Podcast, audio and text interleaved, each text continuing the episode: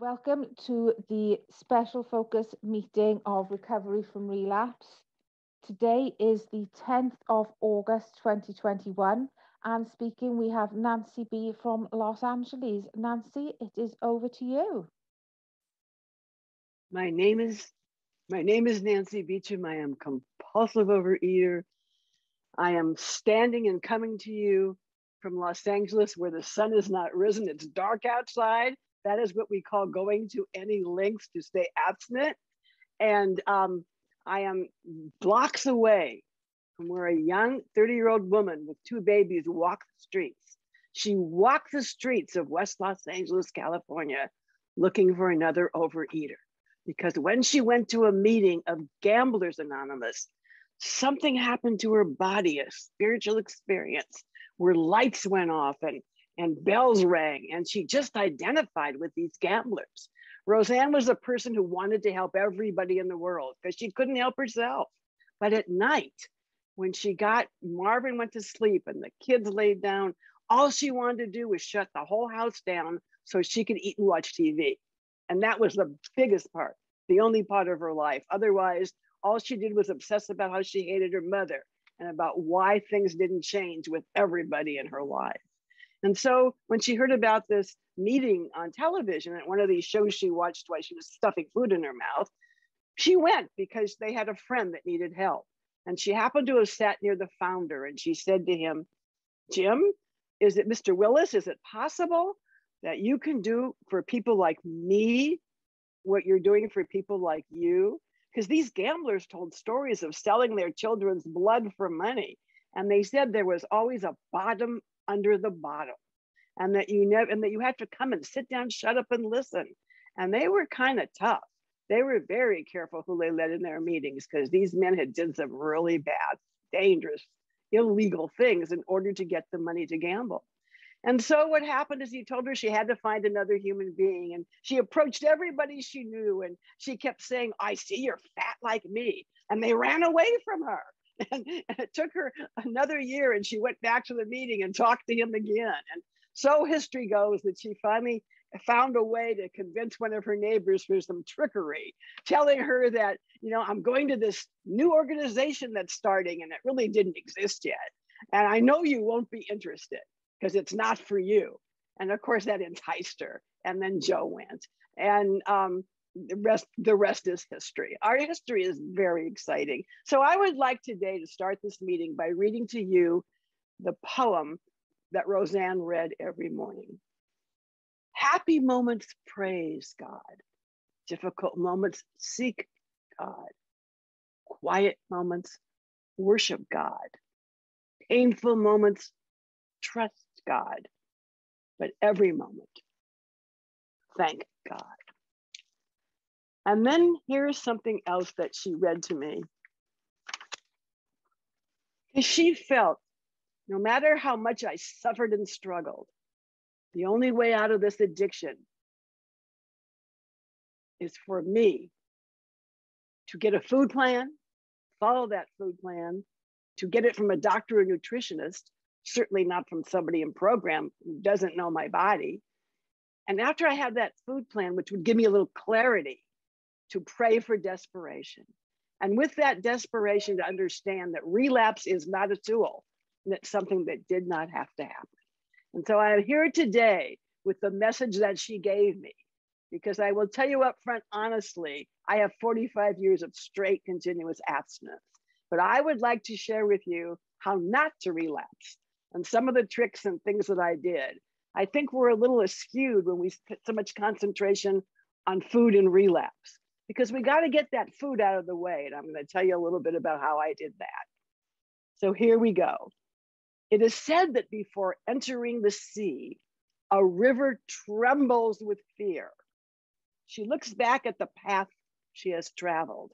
From the peaks of the mountains, the long winding road crossing forests and villages. And in front of her, she sees an ocean so vast that to enter there seems nothing more than to disappear forever.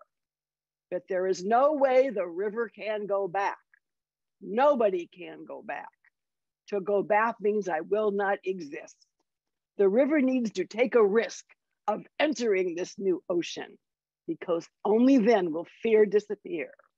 Because that's when the river will know it's not about disappearing into the ocean, but becoming part of the ocean. And that's exactly how I felt full of fear and shame and afraid I would disappear. So, with that in mind, when I was very new in the program, I went to a meeting of Alcoholics Anonymous because we didn't have our own books, our own literature. And when OA started, we absolutely did not have speakers. And the AAs who helped us so much told us until you get 10 years of abstinence, you have no business leading or speaking in a meeting because you know absolutely nothing yet. And so we went on to, to do our meetings. And at one of these meetings, a man who was to become world famous in the alcoholism industry called Clancy Imislund, he's gone now. Clancy stood up before a group that had 1,500 people called the Pacific Group. And what he said, they were in a hospital. And he said, You know, you guys, here's the deal there's a cancer ward above us. And here we are, thousands of us with addictions.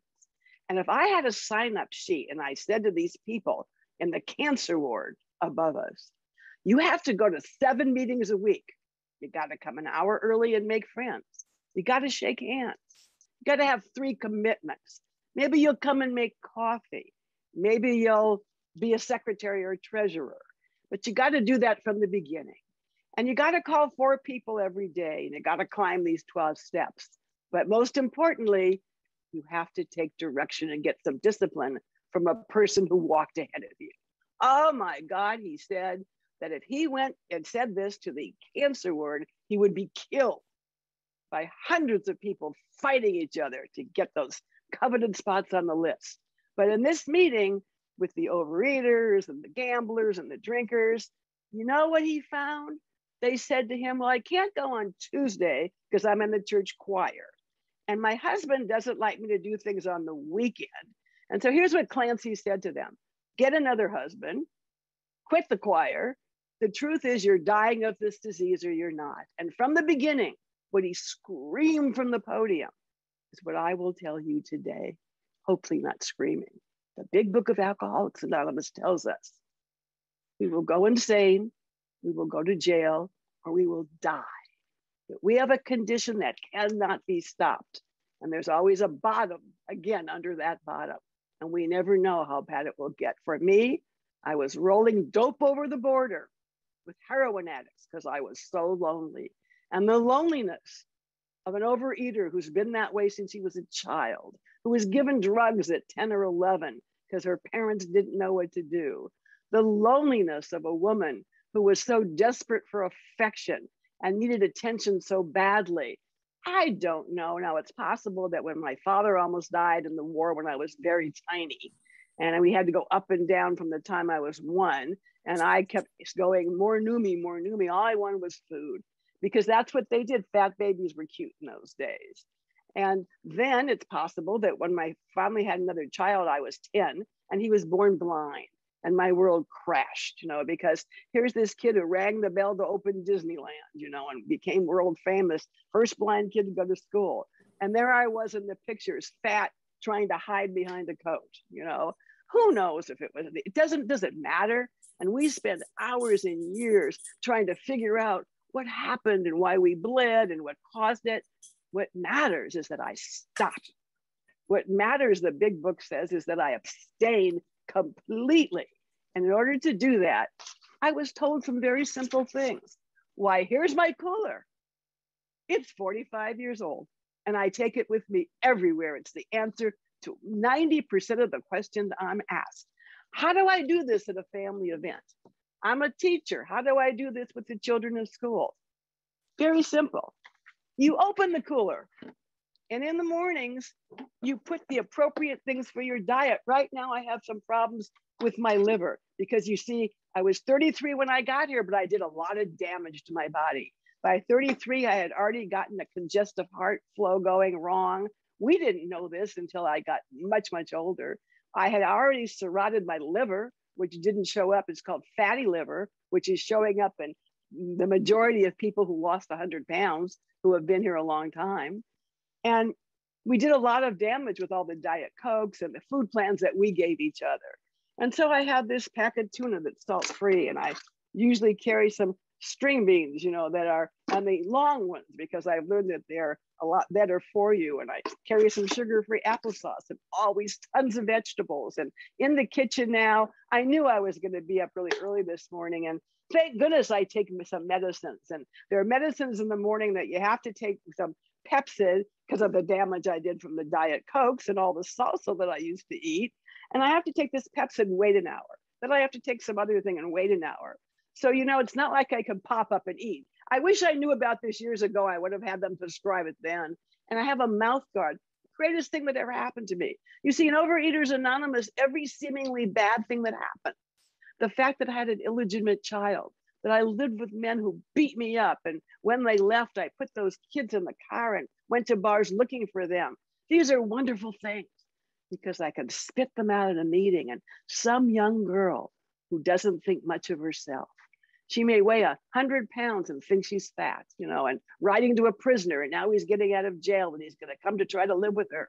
And she can hear me say, I don't live like that anymore. And she's welcome in my home at any moment. She can look in my closet, some have done that to make sure there's no drunk man inside, you know, because everything I do. Nanci, that's 10 minutes. Everything I do, you're welcome to see and welcome to share. There's no secrets in my life anymore. And the shame that I carried, if I would have seen you walking with your mom and you were across the street, I would have run to the other side of the street because I would be so embarrassed that you would have to introduce her to me. And I don't walk with that shame now. My head is up and I have purpose. And that, my friends, is the joy of this program. It is that I had a lot of things that stood between me and God. And the biggest secret was they told me there are people here who have suffered and struggled enough. And they came before me and they threw out these stones and they learned how to work this. They learned how to if they were having trouble with food that day, they learned to change. If you ate with your, if you ate with your right hand, try eating with your left. It'll slow you down.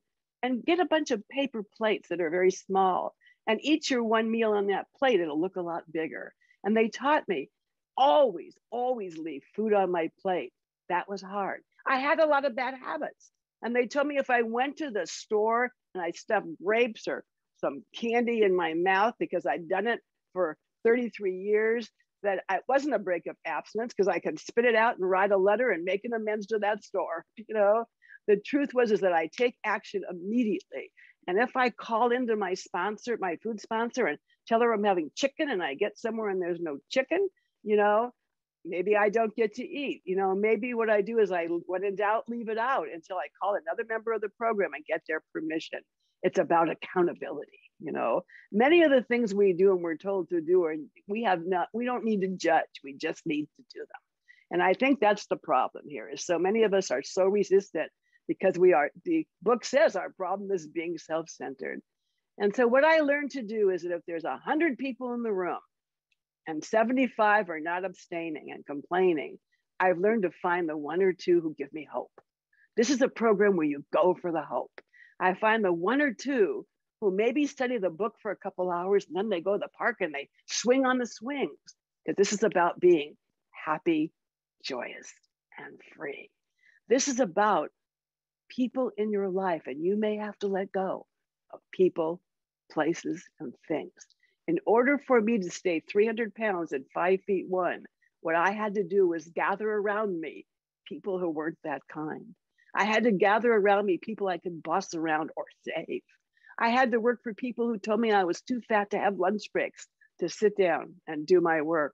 When my children would call, and I was a single mom and they were terrified of me as it was, you know, they got to where they hid in the closet when our doorbell rang. Because I would meet guys, the wreckage of my present, my first 20 years was not pretty. I abstained, but I was crazy because you, when you took away my food, you took away my arms and legs. And so all these things had to be worked out sobriety, we call it slow sobriety. It takes a very long time.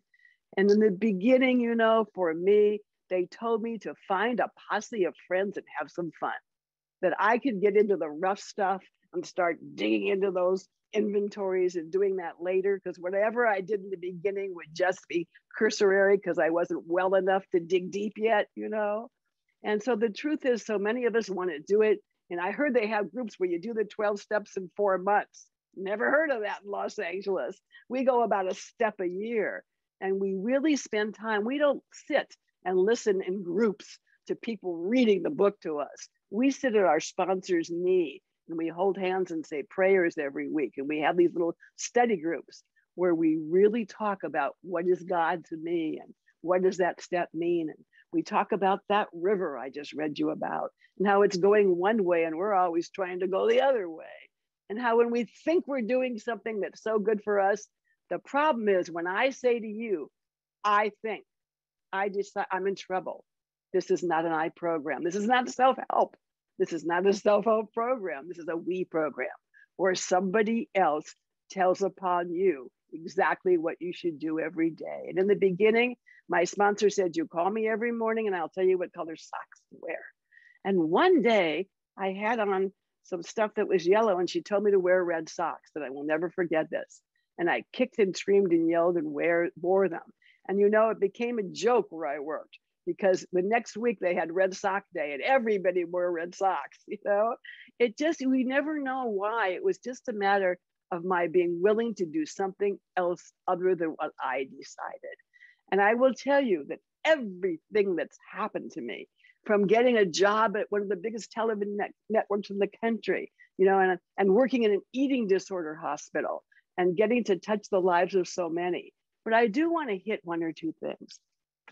When I came in and when Rozanne founded Overeaters Anonymous, there were only fat people.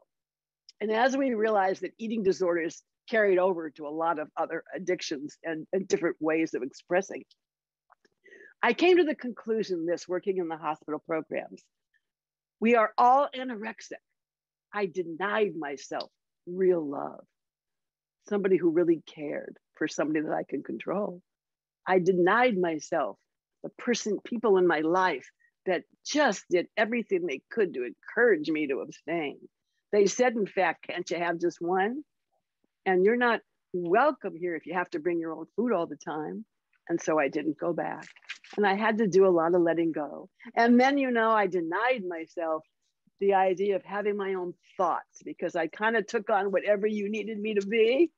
And what I learned here is how to temper things. For instance, the other day I was somewhere and a very dear friend of mine was giving directions to somebody or telling them where a restaurant was. And I stopped them and I said, No, it's not there. It's on this corner. And the truth was, it didn't matter. And how rude of me. According to our steps and our principles and our traditions, our job is to put into the universe what's positive and what's good. And it wasn't for the good and welfare of any of us that I interrupted her to be important you know? And these are the things i've learned to look at what my part is in everything i do. And i've come to find out and i'm going to share with you something else because i think this is so important one of the greatest joys of surrendering my addiction was getting help i could not just stop doing things that were destructive after i stopped overeating i chased men after i chased men I started talking too much. After I started talking too much, I did so much service, I almost got ill. But I was able to replace all these addictions with a fellowship of thousands and a guide called a sponsor. My sponsor helped me as you as I needed to try to become honest, to become loving, and to become kind, to have self-worth, to lack shame, and to be of service always to my fellow man. Miraculously, I gained dignity and I became happy, joyous, and free. I had such a sponsor, and this is true until just about a week ago. An unexpected brain bleed came upon her and she died almost immediately. I am sad, but OA has taught me to be grateful for the time I had with her and, and it goes on to talk about how she was not just my sponsor, my friend, because the founder was my sponsor. And when Rozanne died, you can imagine what that was like. It took me a long time, but I'll tell you a little about Barbara. Barbara was the complete antithesis, the complete opposite of everything I ever wanted. Barbara was kind and dignified and quiet and a writer for the Los Angeles Times and loved animals. And I didn't have that kind of patience. And she would sit outside and she made me move. She made me sell my house and move to get away from all those old memories and said, You need to start anew about 20 years ago. And then she taught me about if there's a squirrel in the street or a bird, that she wanted me to get to a place where I could stop still and right here, right now, be with that squirrel and that bird and enjoy it. Right here, right now, because that's all we have is that moment. And that's really meditation, is sitting on your butt, taking a deep breath, and learning to make room for the next thought. So a person like me who ran at a thousand miles an hour, terrified her children, embarrassed her family, did horrible, ridiculous things just to breathe. Because why? Because life as it was was too difficult for me. To live in the unexpected, to not know what was going to happen, to not be able to control was impossible for this overeater. And what I have learned slowly but surely through the fellowship and the people in Overeaters Anonymous and the steps, but mostly through the concepts of AA that we have been given, which are called the traditions, is how to live life. And it's about being honest and kind and loving. And it's about having these rules. Is what I'm about to say today going to harm anybody in my life? Is what I'm about to do, my actions, going to help the planet? And mostly, is what I am about to eat, to put in my mouth, going to nurture my body? And is this friend that's coming into my house going to lift my spirits? And so I have built my friends for you, for me, something I wish from all of you. A home where I look outside and there's trees all over and I can spend hours sitting in a chair looking at those leaves. Do you know that many trees have a lot of colors? Nanci, a lot of colors. That's 20 minutes. They're miraculous things I have learned, but I've learned that to get something you never had, you have to do something you never did. So Overeaters Anonymous calls for a very lot of change. I would be remiss if I didn't take a moment. I'm going to see if I can find it. To read to you a very short synopsis that we wrote, a group of us together recently, of the 12 steps. Because when we speak, we don't have the time. And when we do a retreat and we're there for a whole weekend, we can run you through the 12 steps. But for those of you who are interested and those of the who are new, I'm going to give you a little idea of what's in store, the beauty that waits for you here. I took step one, but I began to moan. I can't do this on my own. I took step two. I began to pray. Restore me, God, please now today. I took step three and gave up my will. Maybe God could love me still. I took a fourth and I looked deep inside. Nothing more would I hide. And on the fifth, I said aloud, I've done something wrong and I'm not proud. I took step six and I got prepared to lose the defects. I was scared. Now I'm at seven. Take them away. My God, for this I do pray. And on eight, the list was very long amends to make for all the wrongs. I took step nine, I put down my pride. Amends I made, again I will not hide. Step 10, I take each day I pray. I make amends along the way.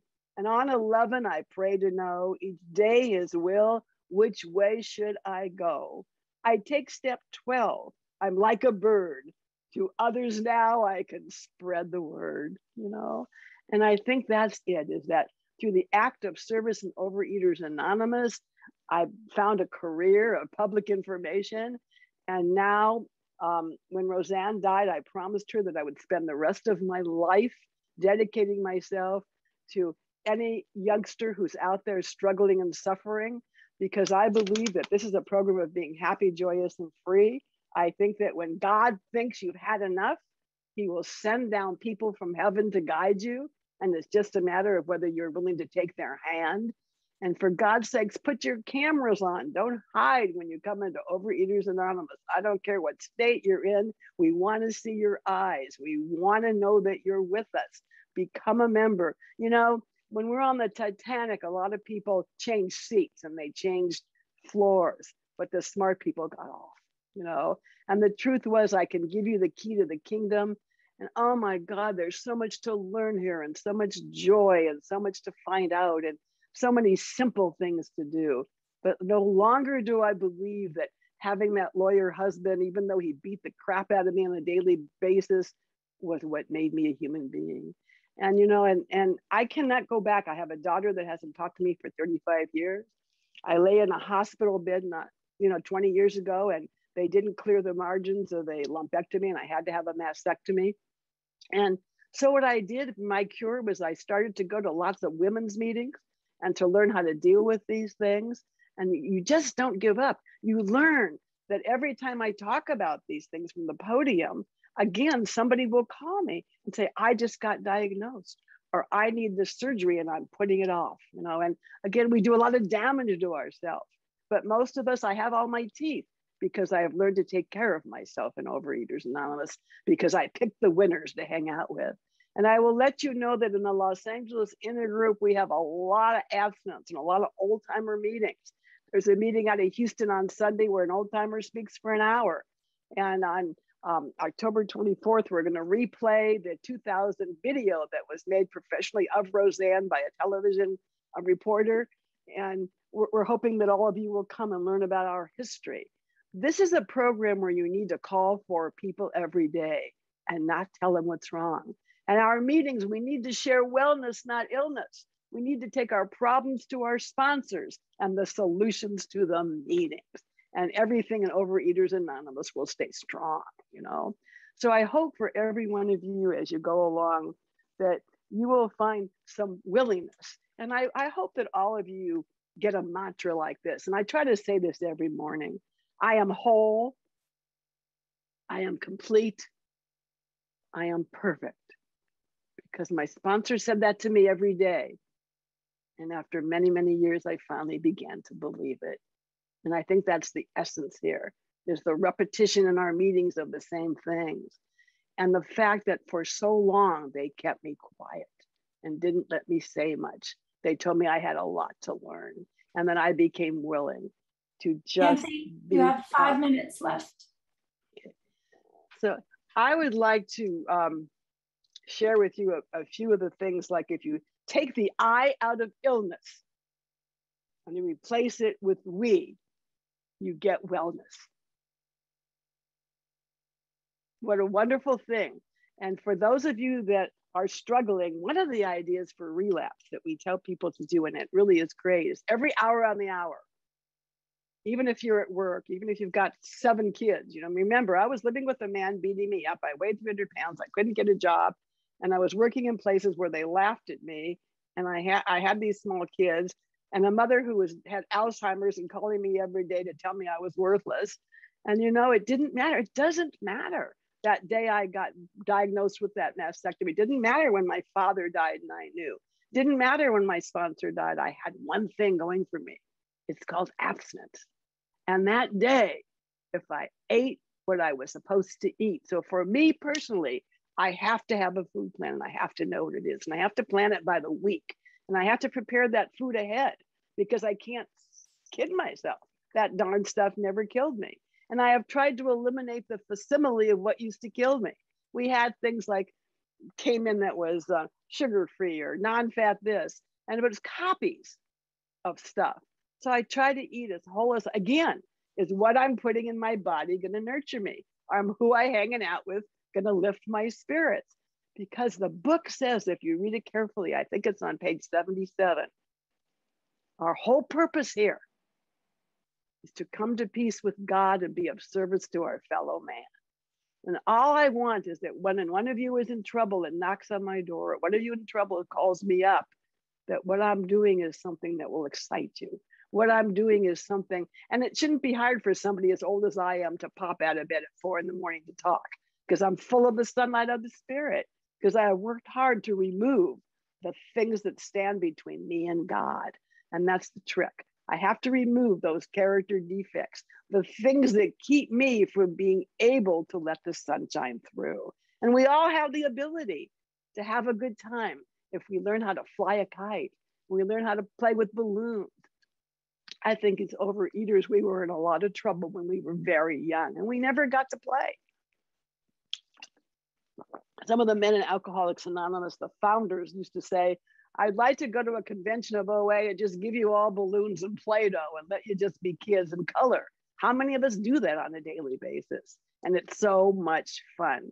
So I have learned instead of struggling and suffering to play. And I will tell you what I do I volunteer. I've done it for years in kinder and first grade. And that's kind of how I make amends to those children. My children, Rozanne, a lot of our children were sacrificed desperately. Our parents were treated horribly by us because my first couple years were miserable in program because I blamed everybody and everything until I started to realize it was me that had to change, not them. And miraculously, when I changed, they changed. So I think for me, there's three questions, and I hope all of you will answer them quietly as I read them. Do you think you have a problem with food? And it's a yes or no question. The second question Are you willing to want help? A yes or no question. Because when I ask these questions to people in Overeaters Anonymous who are relapsing, they tend to want to give me stories. It's a yes or no question. And the third question is Are you willing to go to any lengths? You have one until minute, you can answer to that, one yes, minute left. I will give you the name of a hundred people. But I have something I'm going to show you a timer. And you get three minutes with me. And if at the end of that three minutes you haven't said, How are you today?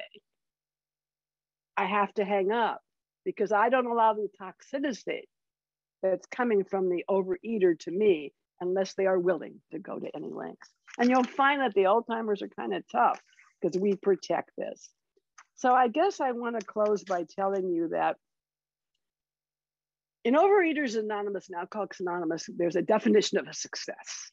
And the success has to do with do you have a garden that's lovely so your neighbors can come by and see the beauty out front? Do you maybe help with your neighborhood with a social action cause, you know, or somebody who's ill in the building? Or even better, you help somebody in Overeaters Anonymous who's having a hard time? Which means to every one of you in those squares, if you're a member of this fellowship and you're helping another, you've made life easier for another person to breathe today. What could be a bigger success? To all the successes that have listened to me today, I thank you. And if anybody wants to ask a question instead of sharing, I'm more than happy to listen. My email is there. Please use it. You suck us dry, and it's up to us to tell you when to stop calling. Thank you so much for this opportunity to do my dream, which is travel all over the world for Overeaters Anonymous, even if it's on Zoom. Thank you.